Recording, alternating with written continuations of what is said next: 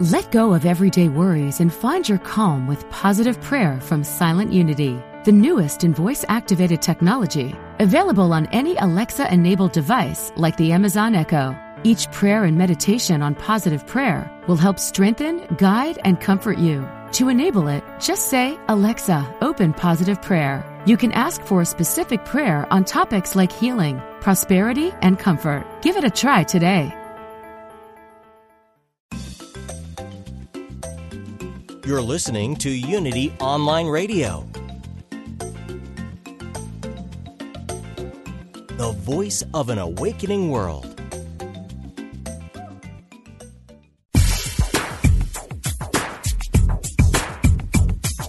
Welcome to World Spirituality, exploring the unity within all cultures and faith traditions, with your host, Reverend Paul John Roach. So, hello and welcome to World Spirituality on the Unity Online Radio Network. I'm your host, Paul John Roach, coming to you from a lovely late September day in Fort Worth, Texas. Today, I welcome the author of a fascinating retelling of the first 36 years of the Buddha's life from the perspective of his wife, Yashodhara, it's entitled fittingly Yashodhara and the Buddha. The, uh, the author, Vanessa R. Sasson, is uh, a professor, teaches religious studies in the Liberal and Creative Arts Department of Marianopolis College in Canada. She's also the author, excuse me, I'm going to have to cough. this is the problem with live air, folks. Please bear with me. She's also the author of many academic texts, as well as The Birth of Moses and the Buddha, a paradigm for the comparative study of religion. I want to get hold of that book. It sounds fascinating. And editor of Little Buddhas, Children and Childhood in Buddhist Texts and Traditions. Fascinating stuff. So it's a real pleasure to welcome Dr. Sasson to today's show. Welcome. Glad you're with us. Thank you so much. It's such a pleasure for me to be with you here today. I thoroughly enjoyed reading your book uh, about Yashodhara, and um, because it's part fairy tale, right? It's part feminist text. Um, it's part um, page turner, and and it's a part reimagining of the dynamics of life in the kingdom where the the Buddha Siddhartha was born and uh, and so it's it's got a lot going for it, right? It's um, it presents uh, this this uh, subject in a very interesting way. Yeah, no, I think you're right. I think it's got a lot of those dimensions going at the same time. It's built it's also it's kind of a multidimensional thing in that it's built on a lot of academic research but it's shaped in a way that's really accessible so that anyone can read it and get a feel for these stories that Buddhists have been telling for a very long time, but that we don't always have access to. Right. And maybe you, that's the fairy tale part. right. And, and you mentioned that, you know, that there are hundreds, if not thousands, of tellings of these stories, right, in the Buddhist yes, tradition, yeah. which makes it a very vibrant thing. You know, we we used to monolithic things sometimes, like the you know the Bible or the Quran. You know, the, that's the one and only book but uh, Buddhism right. is not quite like that, is it? There's this uh, re retelling, reimagining, new sutras coming out, perhaps um, that that look at look at the way look at these truths quite differently. And so, why not? You can you, you can build your own, right? This is this is a new text around that, a new reimagining. Yeah, I mean that's that's exactly it. Is that the way what we're used to in the West is that we have what we call in religious studies a text-centered tradition, so that you have one text and the tradition pivots around it and is constantly renegotiating, reinterpreting, rethinking that one text. And so the tradition stays vibrant in Judaism and Christianity and Islam by giving you new layers of interpretation and new readings of that one text. But what you have in Indian traditions is something really different, um, with Buddhism and Hinduism functions the same way, that you have, instead of one text, you have thousands of texts. The tradition just keeps telling its stories, but in new texts all the time. So there's this kind of an open invitation to keep kind of recreating and rethinking these stories. There's a skeleton, there's kind of an agreed upon direction of the story, but then it's been told in so many different ways. There's this kind of extraordinary openness to rethink it again. How do we tell the story again? Right. And so everywhere Buddhism goes, the story gets told in a new light. And of course, you put a very feminist inflection on this. After all, it is the, the, Buddha's wife's story, right? Not so much about the Buddha, though. Of course, he's he's an important part of it. But uh, you're at pains to point out, you know, the the difficulties that that she has to go through. I mean, she's rejected, and later on, her son is rejected. Um, or either taken from her. She feels rejected, and um, you know that's tough, isn't it? And you and you bring up topics like um, you know the menstrual cycle and and uh, you know, the idea of it being pollution and whatnot. Um, you know, to, to reframe this in a in a different light again. You know, the hard uh, road of being a woman throughout history. Yes. Yeah, although I don't know I get asked this question a lot about whether it's feminist or not, um, because there's so much strong women material and bodies of women and things that women go through. But I don't know if it's like I, I mean, everybody can decide for themselves how feminist they think I am. But I really was just telling a story as a woman would tell it, as I imagined it, right? And so when women are telling their own stories and they're imagining and they're ex- expressing how they're experiencing their lives, then all those things like menstruation and pollution and birth and attempted rape and all of those things are part of women's experiences. So I don't know that it's very feminist. And what's interesting is that if you look at the way the early storytellers told her story, they gave her attention too. And so I'm kind of shining a light on something that many male writers had also done. This is not so out of the norm, right? So her story, uh-huh. just for I'm, I'm I'm wondering if might be helpful to kind of give like a little bit of um like a, a, a sense of what the story is for those listeners who don't know the narrative. Um, so the story is that the Buddha, when he was really young, uh, the legends say that he was told the father was told that he would grow up to be either a great king or a religious renunciant, and the father didn't want him to become a religious teacher, so he decided that he had to do everything he could to keep him locked into the palace to ensure he doesn't become too philosophical. And so he shields him from suffering, and the prince grows up this way in this really kind of shielded world where he doesn't see any suffering and he doesn't have a real sense of how hard life is. Um, and then they still want to anchor him to the world because even though they've done this to him all his life, there's still this sense that he could, there's a risk that he's going to float away. And so they then decide that he should get married. And the woman that he marries is Yashodhara. And what the texts tell us, all of these kind of hundreds and thousands of texts, is that when he marries her, he's actually married her so many times in the past.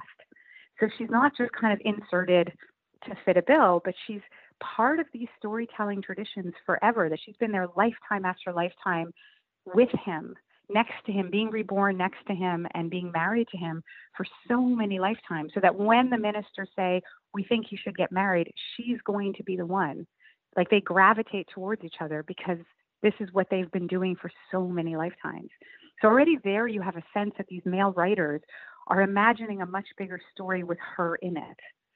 Right? So it's not right. so feminist. It's it's really what they were imagining as they saw a full story of a person's trajectory. Um, and so then they get married. Um, do you want, like, should I keep telling the story, or should I? Yeah, sure, that's wanna, fine. Like, that's fine. But it'd be good for folks to um. I think yeah. So they get married, um, and there's this wonderful scene where he chooses her, right, of all the women in the land. So it's very Cinderella-like. And this is in the text: is that all the women are presented to him, and he looks at each one, and he's not interested until he sees her, and she's the last one to arrive, and she's the one, right? And so there's this sense of like kind of cosmic, multi-life recognition. And so he chooses her, and she chooses him, and they're married but of course he's going to become the Buddha, and so he uh, still has that philosophical inclination in him. And one day he sneaks out of the palace and he sees old age, suffering, and death, which is what his father had been shielding him from. And he does that on the day that she's giving birth. And so the text really cr- kind of create a parallel life for these two characters where he's seeing suffering and she's experiencing it by birthing. And so they're they're creating kind of a man's world and a woman's world, and they're they're drawing a parallel between the two. And when he comes back, he realizes he can't stay. He's seen suffering and he knows he has to go. And so one of the texts tell us that he goes to see, well, one text says that he goes to see his father and he negotiates kind of his release from prison from his father. But another one of the texts tells us that he goes to see her and she's sleeping with her newborn son. And he won't cross the threshold to enter the room because he knows that if he enters that room and he touches his son, he'll never be able to go. And so you have a sense of his kind of complexity and his longing for a family life and also his longing for a philosophical life and the two don't mix in this narrative. And so he doesn't wake her up, he doesn't touch his son, and he makes his great departure. And her moment is the next day when she wakes up and she finds out that he's gone. And she's so strong, right? And she's angry and she's got things to say and she chooses. She doesn't just kind of sit in a corner and say, okay, I guess that's what my husband's going to do. These early poets and writers, these male writers, created a world in which she had a voice and she was strong and she had accusations to make. How could you let my husband go away? How come no one woke me up? Who is responsible for this? Why didn't you tell him about me? Why didn't you remind him of me? Is her question to everyone. So, on the one hand, I, I can see why so many people think of this book as feminist, but what I'm doing is I'm pulling out sources written by men where they imagined a woman's feelings and her experiences, and I'm kind of gaining my inspiration from them. I don't think it's just a feminist retelling. I think it's a retelling of the text. And I think that's really exciting to like realize that these male authors 2000 years ago heard her voice. Do you see what I mean? Absolutely, yeah, and I think I think it's wonderful. But I, I love the idea that you know the Buddha learns so much. Obviously, becomes the the awakened one, right? But but uh, yeah. Yasodhara also learns so much, you know, but in a totally yes. different way, and uh, and they sort of mirror each other in some ways. There's that moment where you know this that you tell about uh, Siddhartha, the Buddha, going out into the fields and seeing the so, you call it the so, silent suffering, um, seeing the ordinary workers, you know, working, and it's it's it's one of his first openings to the fact yeah. that you know everything is not just sweetness and light and um, and uh, what struck in my mind was when you said the buddha realized or a siddhartha as he was then re- realized that everyone was alive you know up until that time these were just backdrops and you know to the the painted screen of his life but as he saw the workers he was realizing everybody's alive there is no real hierarchy we're all in this together and and and you know Yashoda has a similar experience when she goes out and, and talks with the, the farm women, right? And um, and and That's understands right. that they are they have their reality too. They they are valid, and I love those two moments because they they they ground both the characters into something deeper than just the the painted facade of the of the palace, right? And um, so yeah, the Buddha learns, but she learns too, right? She she has uh, exactly yeah deepening uh, understandings which which makes it lovely you know um, when you read it as a universalist symbolic text right it's slightly different isn't it from when you read it as a a drama right for for instance you know um, when I when I see uh, the all the events at court, uh, you know, being um, attachments uh, in various ways, and and that the Buddha needs mm-hmm. to get mm-hmm. away from all these attachments, then then it seems like okay, well that's reasonable. You know, I would see, you know, you have to let go. Um, but w- when you draw it into the as Shakespeare might do, you know, or or a novelist like yourself in this case, you know, brings it into the human reality, then then it, then it opens up an, another set of of problems or challenges, if you like, right? It's not quite so simple as to say, oh well, you know, I'm overcoming all all attachments, so I have to go and leave. Um, there's, no, there's nuances, yeah. right? And and that's what I love about the book. I think is is it um, it, it it it elucidates and um, illuminates the the nuances, right? Which which makes it quite fascinating. Well, I think yeah. I'm. I mean, I'm so glad you picked up on all of that. Uh, it's very kind of sensitive reading to it. Her experiences and his experiences being paralleled.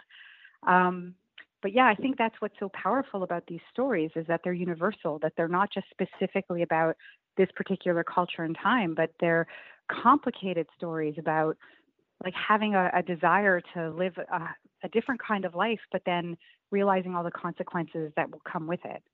Right? That Right. it's not just, okay, he's going to become the Buddha. That's great. And that's what that's how we tend to tell these stories, right? Is oh, the Buddha was a prince and he left home and he became the Buddha. Great. Except it's not because the story is painful because by choosing to follow that path and to become an awakened being as this tradition talks about him, he broke everybody's heart right? He left the kingdom, he left her, he left his father, he left everybody to go pursue this dream of his. And so it is great. And it's also like you're saying so much more complicated. And and it's universal and it's personal. And it hurts and it matters on everybody's front, right? So I mean, the, there's stories in the literature where they say that you know there's lots of gods in the cosmos of Buddhism, and so some gods are so excited that he's finally leaving home, and they kind of push open the doors of the palace gate so that he can gallop off unimpeded.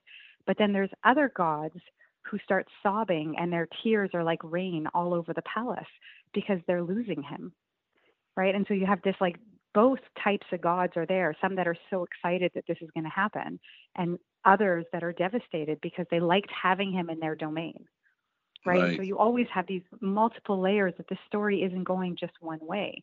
And when we tell stories too simplistically we lose that part. And it says so much about the human experience right? That when we make one decision it's great on one front. It's also devastating. It's always like that.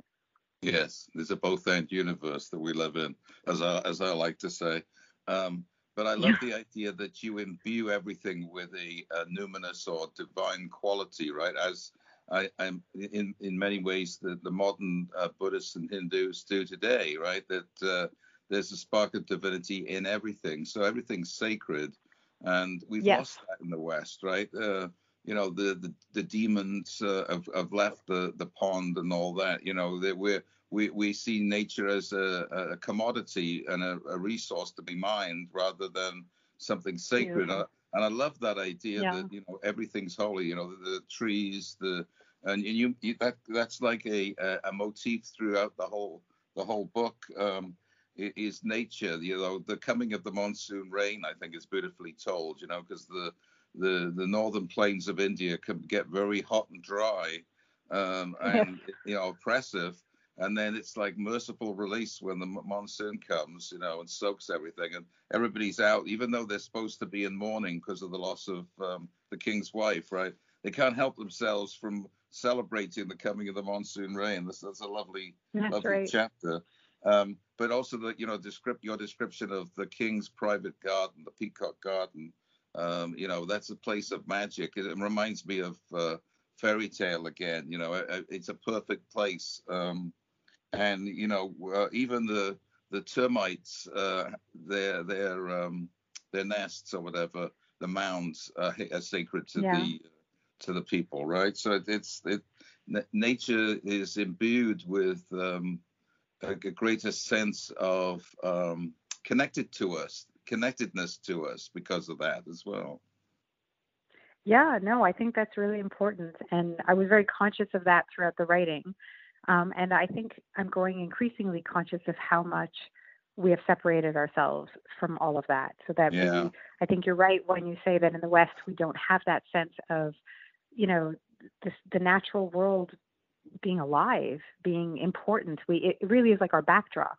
And Right. I think maybe part of what's happening with climate change right now is we're so surprised that like that the natural world has something to say, you know, that that it's going to be expressed disruption or something because we expect it to be tame all the time. It's kind of like we've domesticated our animals and we've domesticated the earth and we expect the earth to just do what we say. And because we don't view it as having a kind of aliveness. And I think previous generations did, but I think we've gotten increasingly separated from the natural world. And so it surprises us when it responds. But if you uh, go to places like in traditional where, where traditional cultures are still kind of thriving in Nepal or wherever, there's still it's also becoming you know very westernized and consumerized, but you'll find that trees are still sacred and rivers are still sacred and they still get polluted, right? So it doesn't stop people for it's like not a picturesque world out there, but there's still a language. It's kind of dying, but there's a language that you know the natural world has like has we have to have a relationship to it and it has things to tell us right? So that trees all over South Asia, people worship them to this day. Like you'll be walking down a busy street in like New Delhi and you'll just kind of in the middle of the pollution and the smog, there will be a tree that somebody's worshiping and that somebody has tied ribbons around it. That's not something we see much anymore here. It doesn't, I think our First Nations communities, I think in the States you don't call them First Nations, the indigenous certainly had that for a long time. Absolutely. Um, but we've we've kind of thrown all of that away and now we're surprised that the natural world has uh, a capacity to speak, you know, and to resist well, us. And you know, I think the more and more people are wanting to get back to that. You know, there's there's uh, movements abroad. You know, the people wanting to connect, whether whether they're naturalists mm-hmm. or, or, or just want to get out in their um, in nature, you know, and, and explore or they're into you know neo-paganism or whatever want to connect to the cycles of the year or whatever i, th- I think that that's that speaks to the, the fact that we we want to reconnect right but you mentioned yeah. about the pollution um, and it's it's one of those both and things again isn't it it's the conundrum of yep. india certainly you know it's it, it's polluted it, it, there's all kinds of bodies floating around in it and exactly. all that and yeah. yet people are going down every day to, to do an ablution you know to cleanse themselves and and it's, it's seen to be holy um, you know there, there's a goddess uh, chamundi uh, that rep, is uh, one of the, the, the, aspects of the of Devi, the you know the female entity. Um, mm-hmm. is the, the goddess of uh, sores and, and, emaciation. You know, um, so it's like the the Hindus uh, can embrace everything. You know, there's a God of everything. In other words, nothing nothing's beyond the pale. Um, everything is embraced, and that's radical, right? Because we demonize half of, of the things we don't like. You know, we give it to the devil, and you know everything that's bad. Well, the problem then is you're living in a dualistic system, and um, you know, and, and you, you, there's a divisiveness about that that doesn't exist in a in a, um, an embrace, you know, which I think the Hindus have and the Buddhists have to a degree.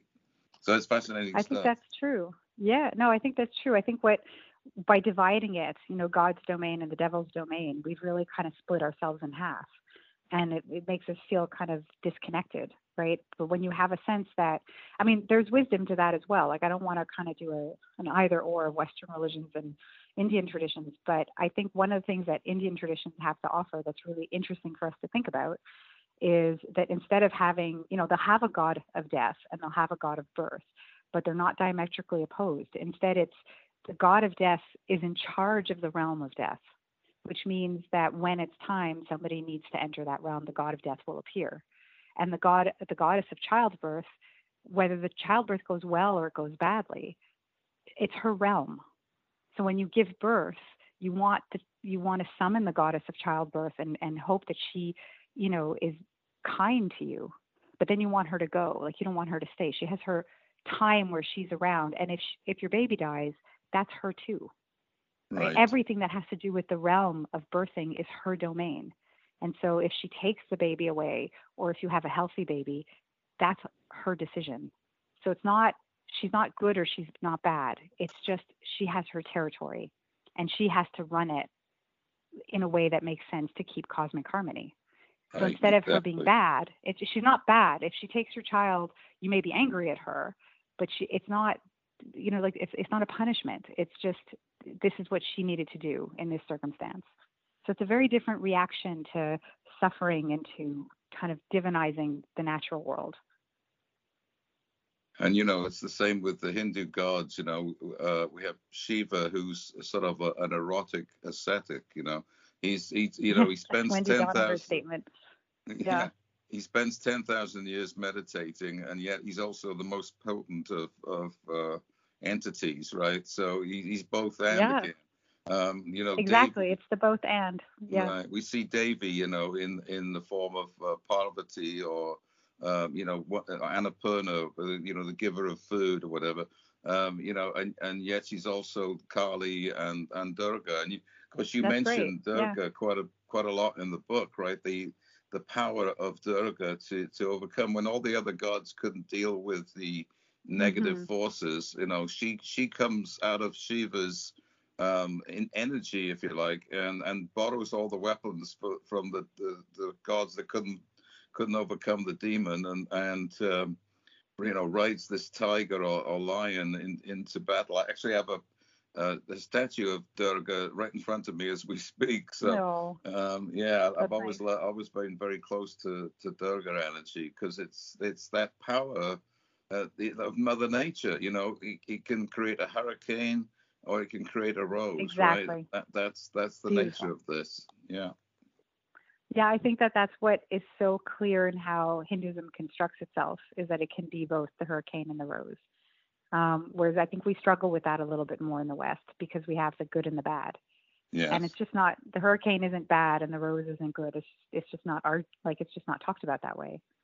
They're just both natural expressions, right? Absolutely. So yeah, I think that's beautiful. So folks, um, I think we're moving towards our break, but uh, I think you'd really enjoy this book, Yashodhara and the Buddha. Uh, it was written by Vanessa R. Sasson, and you can get it in all the usual outlets. And it's it's different because, like I said, it's a blend. It's uh, it's it's it's got fairy tale elements.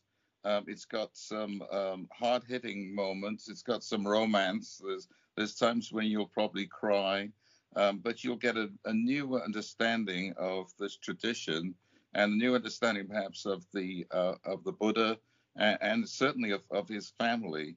Um, so, so there's a lot in it to, uh, and it's it's not written in a heavy format. It's something you can easily read. And like I said, it's a bit of a page turner because you you think, well, what's going to happen next? I got to find out. So uh, it's wonderful stuff. So uh, let's take a break. Um, we'll listen to these messages from Unity, and then we'll talk some more with Vanessa. Join us in a moment.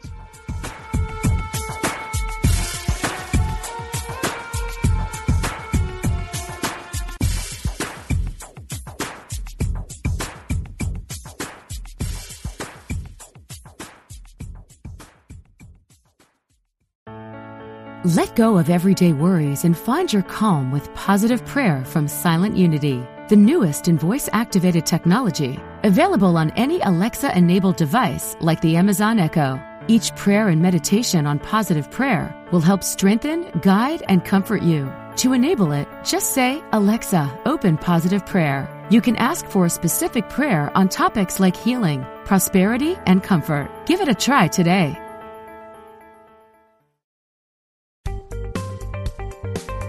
Experience the difference. Unity Online Radio. The voice of an awakening world.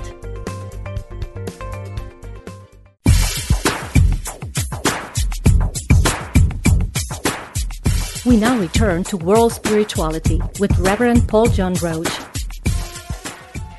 So, welcome back to today's show on world spirituality on the Unity Online Radio Network.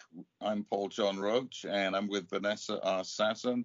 We're talking about her book, uh, Yashodhara and the Buddha, uh, a wonderful novel um, based around uh, Yashodhara's uh, life. She was the wife of the Buddha, and uh, we've been talking about all kinds of subjects related to to the book because that's what happens. The book um, brings out so many uh, interesting ideas. I think that uh, over and above the story itself there are some magical chapters. Um, uh, Vanessa mentioned the one about uh, the choosing when um, they, the, when the Buddha and Yashoda choose each other, and that's that's very romantic. Uh, but there's the, the, the the most moving chapter for me was uh, the one called Tapestries, um, and uh, the, actually I got a tear in that one um, because the, the the Buddha's horse, uh, you know, will tell tell the story because it's a, it's a wonderful story, and and uh, also about the chariot uh, the, the rider. Um, the Channa.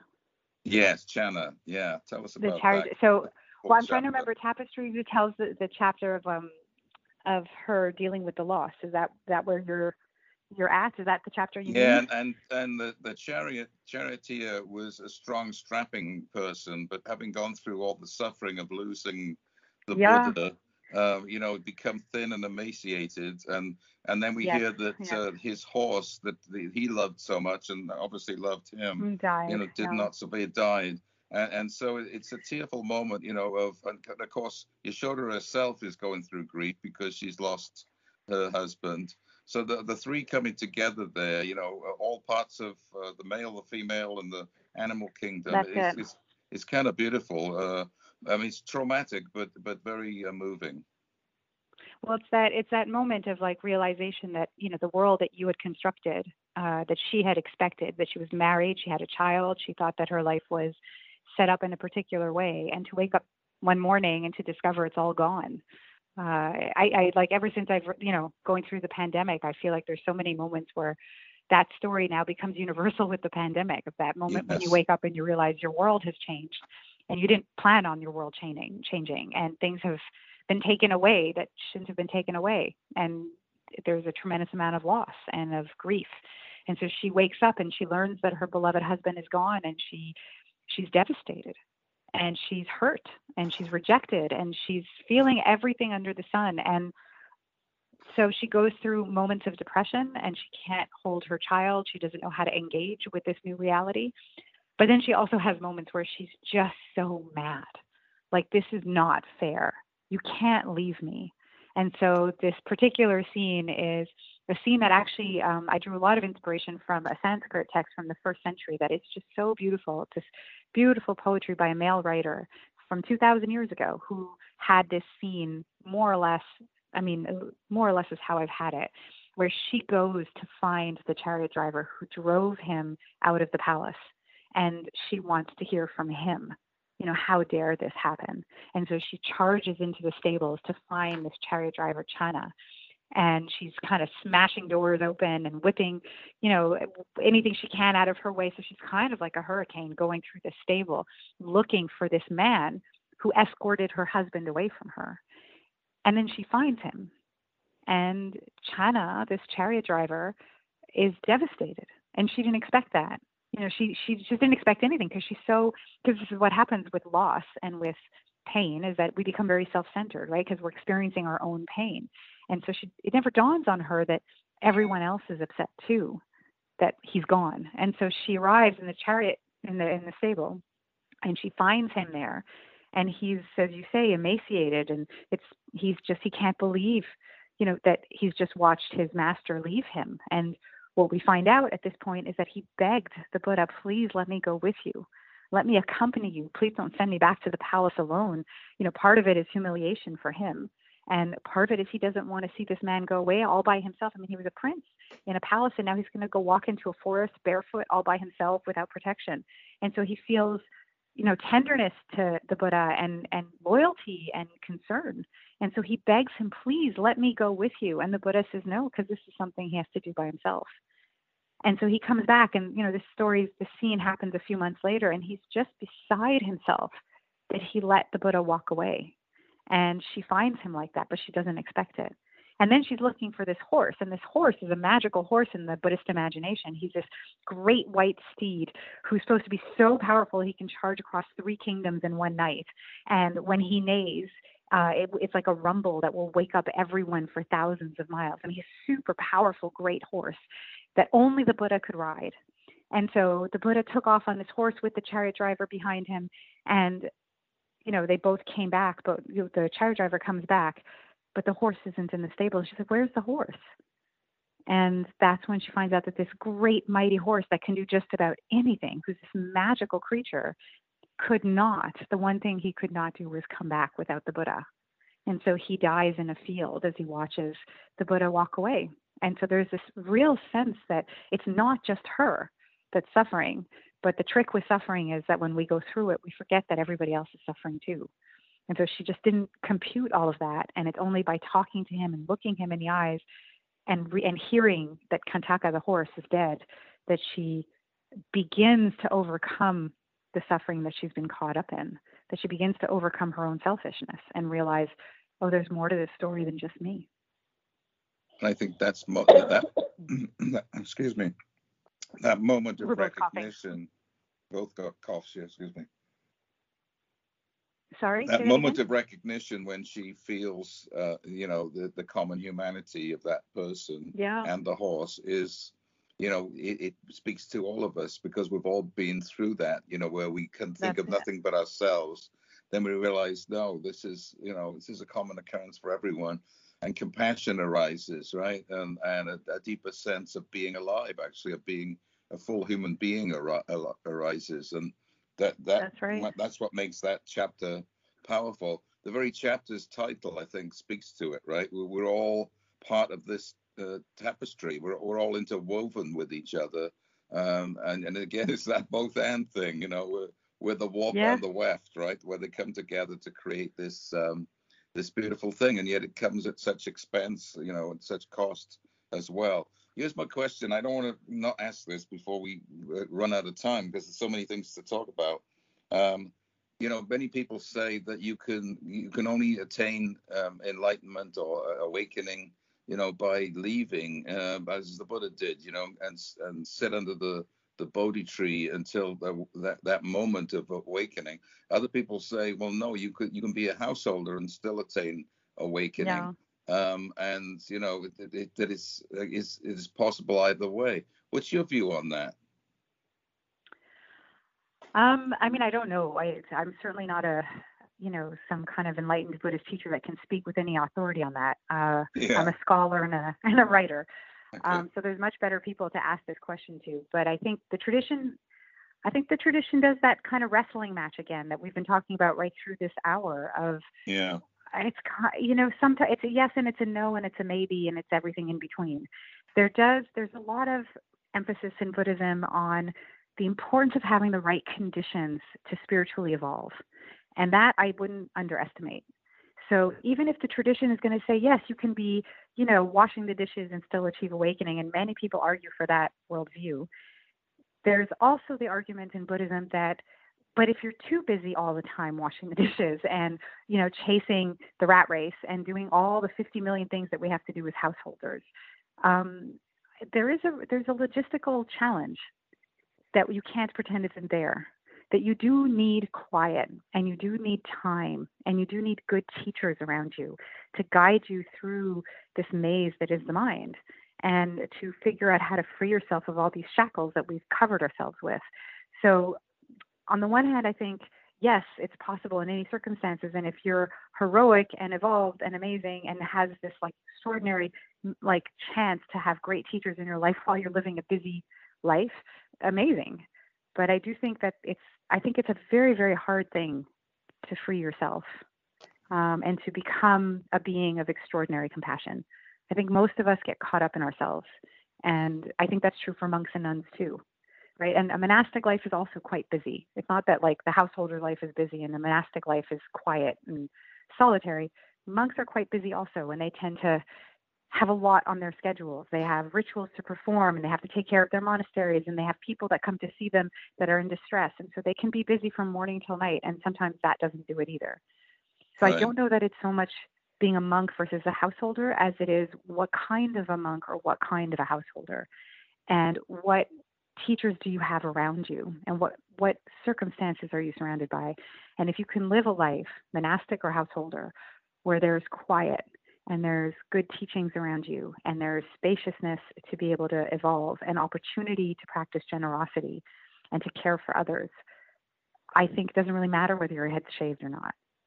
So i do think it's a question of the quality of your life and the kinds of people you have with you if you have people banging on your door and screaming all the time and a lot of hate around you all the time and anger whether you're in a monastery or not doesn't matter that hate is poison right yeah well, well answered you know? thank you thank you and uh, you know, I think we get involved with linear time sometimes too, in terms of attainment. You know, if once if I get it all right and I keep working hard, you know, eventually I'll attain this enlightened state. Whereas, you know, the, the Buddha also said that you know it, the enlightenment is right here, right now, right in the midst of what you're doing.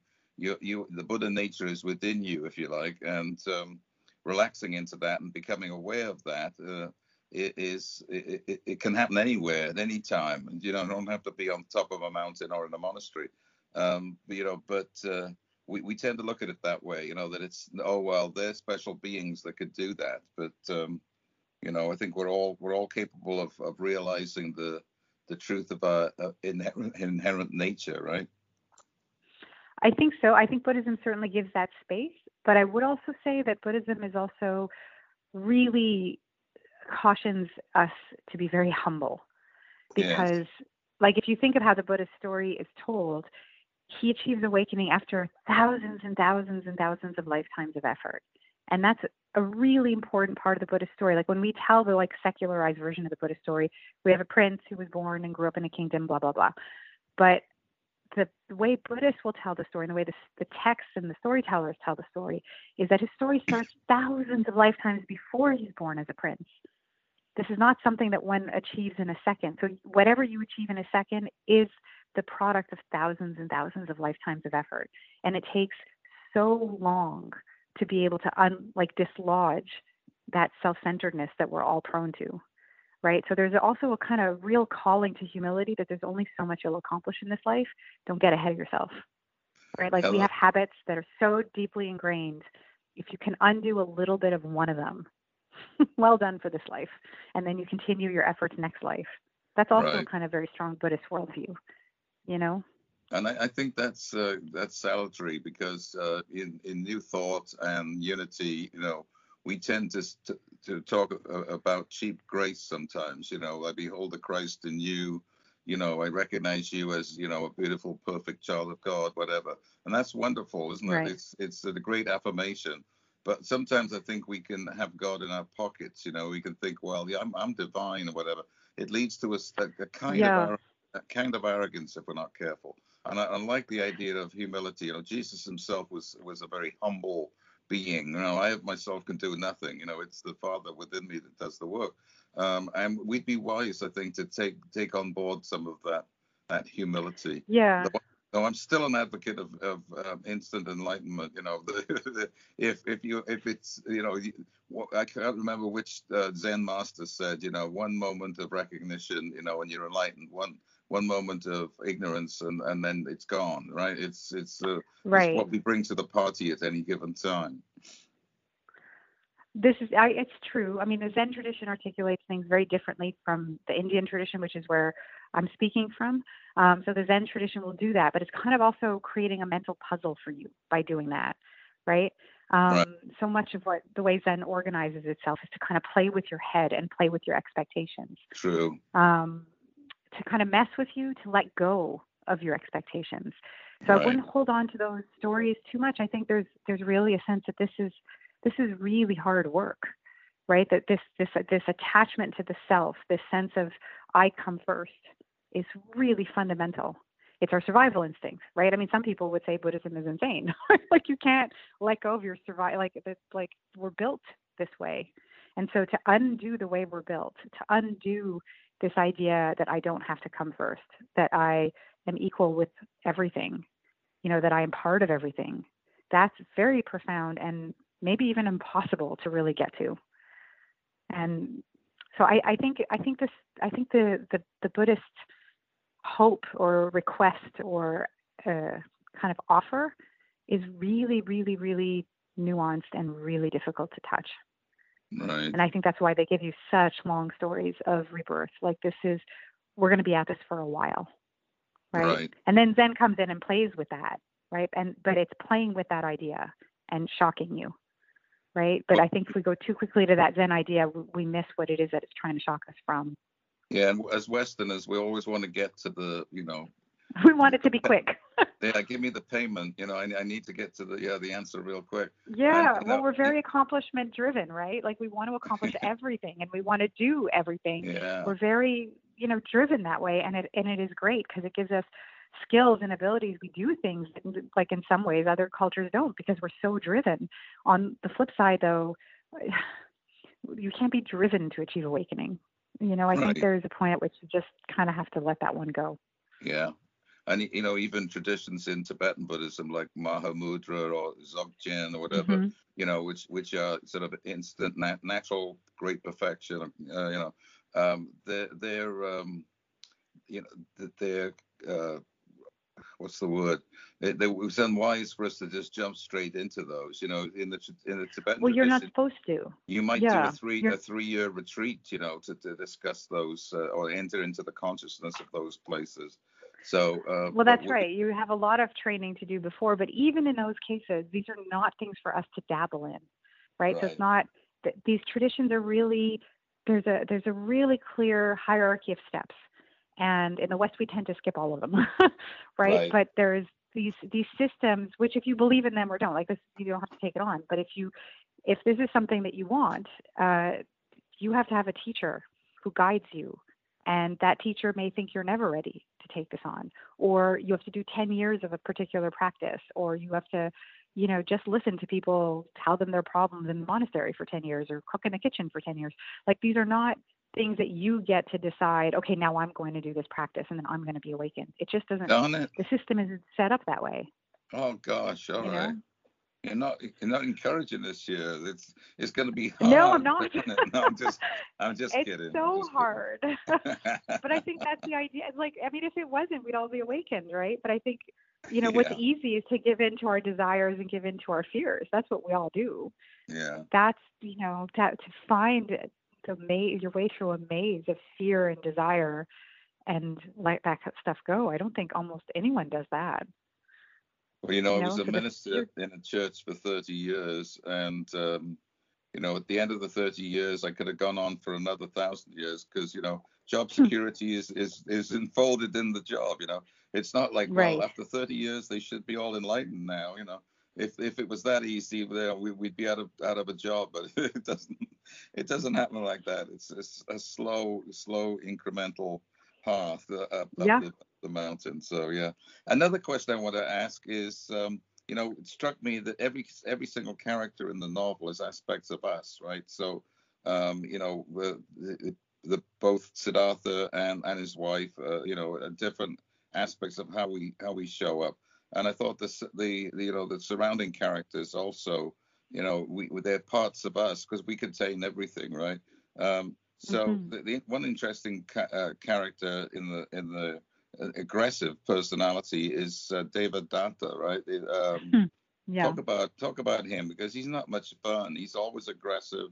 He's arrogant. He even tries to usurp the throne at one point and and and get uh, Yashoda to marry him, right? Um, that doesn't work. Yeah. But uh, who is he? Well, he's like your he- he's your Buddhist bad guy. So he's kind of like the Judas of Christianity. He's the one that you blame everything on. right. Um, and kind of like Judas, there's like some interesting paradoxes with him as well. Because again, that's the theme of our discussion, I think, for this whole hour is all these paradoxes. yeah. But so in the literature, he's a cousin of the. I mean, everybody's kind of cousins with the Buddha.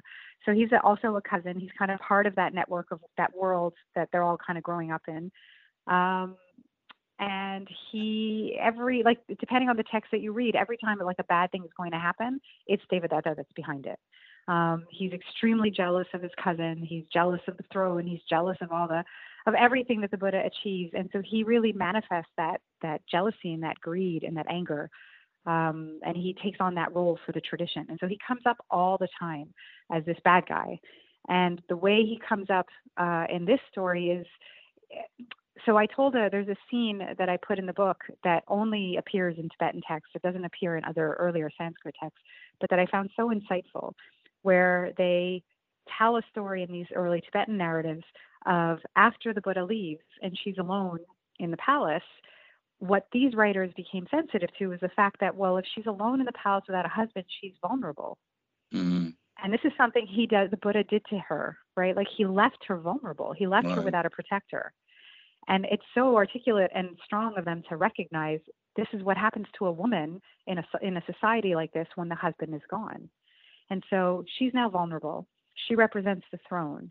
And in this Tibetan version of the Buddha's life story, Devadatta comes and he tries to take her for himself, which is what would have happened, right? Is that a man could have easily laid claim to her because she's got no protector anymore. And so in this Tibetan text, he uh, attacks her and he tries to rape her. And she actually fights back with another woman and pushes him out the window. That's actually Yeah. the story in the Tibetan text, which is so amazing that Wow. again, these male writers were imagining the vulnerability of a woman and what would happen to her, and they have her fight back. She's not a victim. She actually, like, it's an amazing story. I really wrestled with that whether I should put that story in the book because only the Tibetan tradition has that story. And I could well imagine that other traditional Buddhists reading the book would get really upset to imagine someone attempting to touch the sacred person that is Yashodhara, right? It's like somebody trying to touch Mary, right? Like you just you, you can't tell a story. Like it's very kind of scary to kind of go there with this kind of a narrative. And so I wrestled with it for a long time and I got advice from a number of monastics and they all told me, no, this is this is this makes sense. Right. This story makes sense. It belongs in the story. And it shows how strong she is. Right? That she kind of just manages her way out of it and survives yeah, it's a great, it. It's and, a great uh, right? moment, you know, where they, they, they get him throw they throw him out of the window. That's great. They, they throw him out of the window. And that's really the story. It's kind of wild. Yeah. So it really gives a sense to women's vulnerability and to a fear that all women have to face, right? Of whether a man will at one point try to take them for themselves. All women yeah. have to have thought about this, and many women have experienced it. And so here you have a story where it doesn't happen to her, and I don't think it could happen to her for the Buddhist imagination. That would be too much.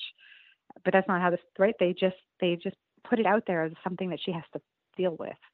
And what's interesting is that when I've done interviews with people from Buddhist countries like Sri Lanka or Malaysia, that's one of their first questions is how could you put that scene in there because it's not yeah, part of their interesting. tradition. Yeah. Right. Because and Yeah. it's kind of scary. Like you can't tell that story. That's not our story. I Right? love But it but it is part of the Buddhist story. I love the detail too. You know, he, he lands with a third, and then there's silence, and later on, Yashodhara says, "I hope he's okay," and and the the servant girl says, "No, it's okay." You know, I heard him uh, shouting obscenities as he ran off, so yeah, he's all right. Um, but he's Right. he- But that's also, also like a real fear for her, right? Because what if they killed him? Then well, it's yeah, a whole other level. that would be another right, then- nother. then- yeah, yeah. Right. Then a woman killing a man and she's definitely guilty no matter what the circumstance. Of Right. So it's later he- also very go ahead. sorry. Yeah, go ahead. No, I, let me. I want you to finish. well, it's just that it points to this kind of really de- delicate place that women often find themselves in, where if they manage to push the guy off and you know get away from an assault, um, Right. then they're okay. But if they but if they kill him in the process in self-defense, then the whole story is different for them, right? And so Yeah. then they can be accused and, and suddenly they're to blame. So that's the kind of moment that I felt she was dealing with and that she was aware of. Like, I'm glad he's not dead because then I have a whole other problem on my hands. Exactly. Right? This is the reality. Yeah. And Devadatta is a bit like um, the, the, me, I guess, that wants instant enlightenment, right? He's always grabbing for things. Um, and, He's and grabbing when he became everything. a disciple, right? He was contentious there. Um, I can't believe Yeah. it. We're almost at the end of the show. Let me tell everybody about next week, and then we'll have our final thoughts. Um, next week, I welcome uh, Blake Hestir. He's professor of philosophy at Texas Christian University here in Fort Worth. He's also a meditation teacher and an ecologist. We'll talk about the ecology of self, how to live a nourishing and hopeful life in a dangerous and divided world, and find out all about uh, Blake's various activities. So that should be fun. Um, final thoughts, some wisdom for us to take into our week, Vanessa. Oh, I don't know if I have any wisdom. I just think we have to just keep listening to stories and hearing what they have to tell us. I think the old stories sometimes they have everything in them, and if you look at them anew, you'll find all kinds of stuff that you didn't think was there before. So just keep listening to stories. I love that. Yeah, and it's the same with the gospel. You know, if you read the Jesus' Yeah. stories in the gospel, they're they're forever yielding new information for me at least, and and I, and that's the universal nature of these of these wonderful stories. Yeah. So yeah, it's a good good advice. And there's a lot of story being told in this book, so get hold of it, folks. Um, I want to thank you, Vanessa, for being on the show today. What a wonderful hour. It was such a pleasure. It was really nice to talk with you. Like, I hope we get a chance to do this again. That would be cool, wouldn't it? Yeah, but I'm going to get hold of that book on on Moses, and uh, maybe I'll- you can talk oh about goodness, that. that was a long too. time ago. Is it? It, Okay. it was a good one though. I That bet, wasn't it? Yeah. And thanks, thanks for listening, folks. Uh, have a safe and, and happy week, and we'll talk to you next week. Bye bye now.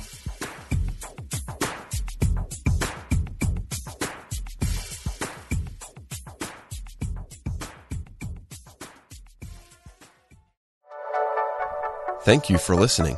This is Unity Online Radio, the voice of an awakening world.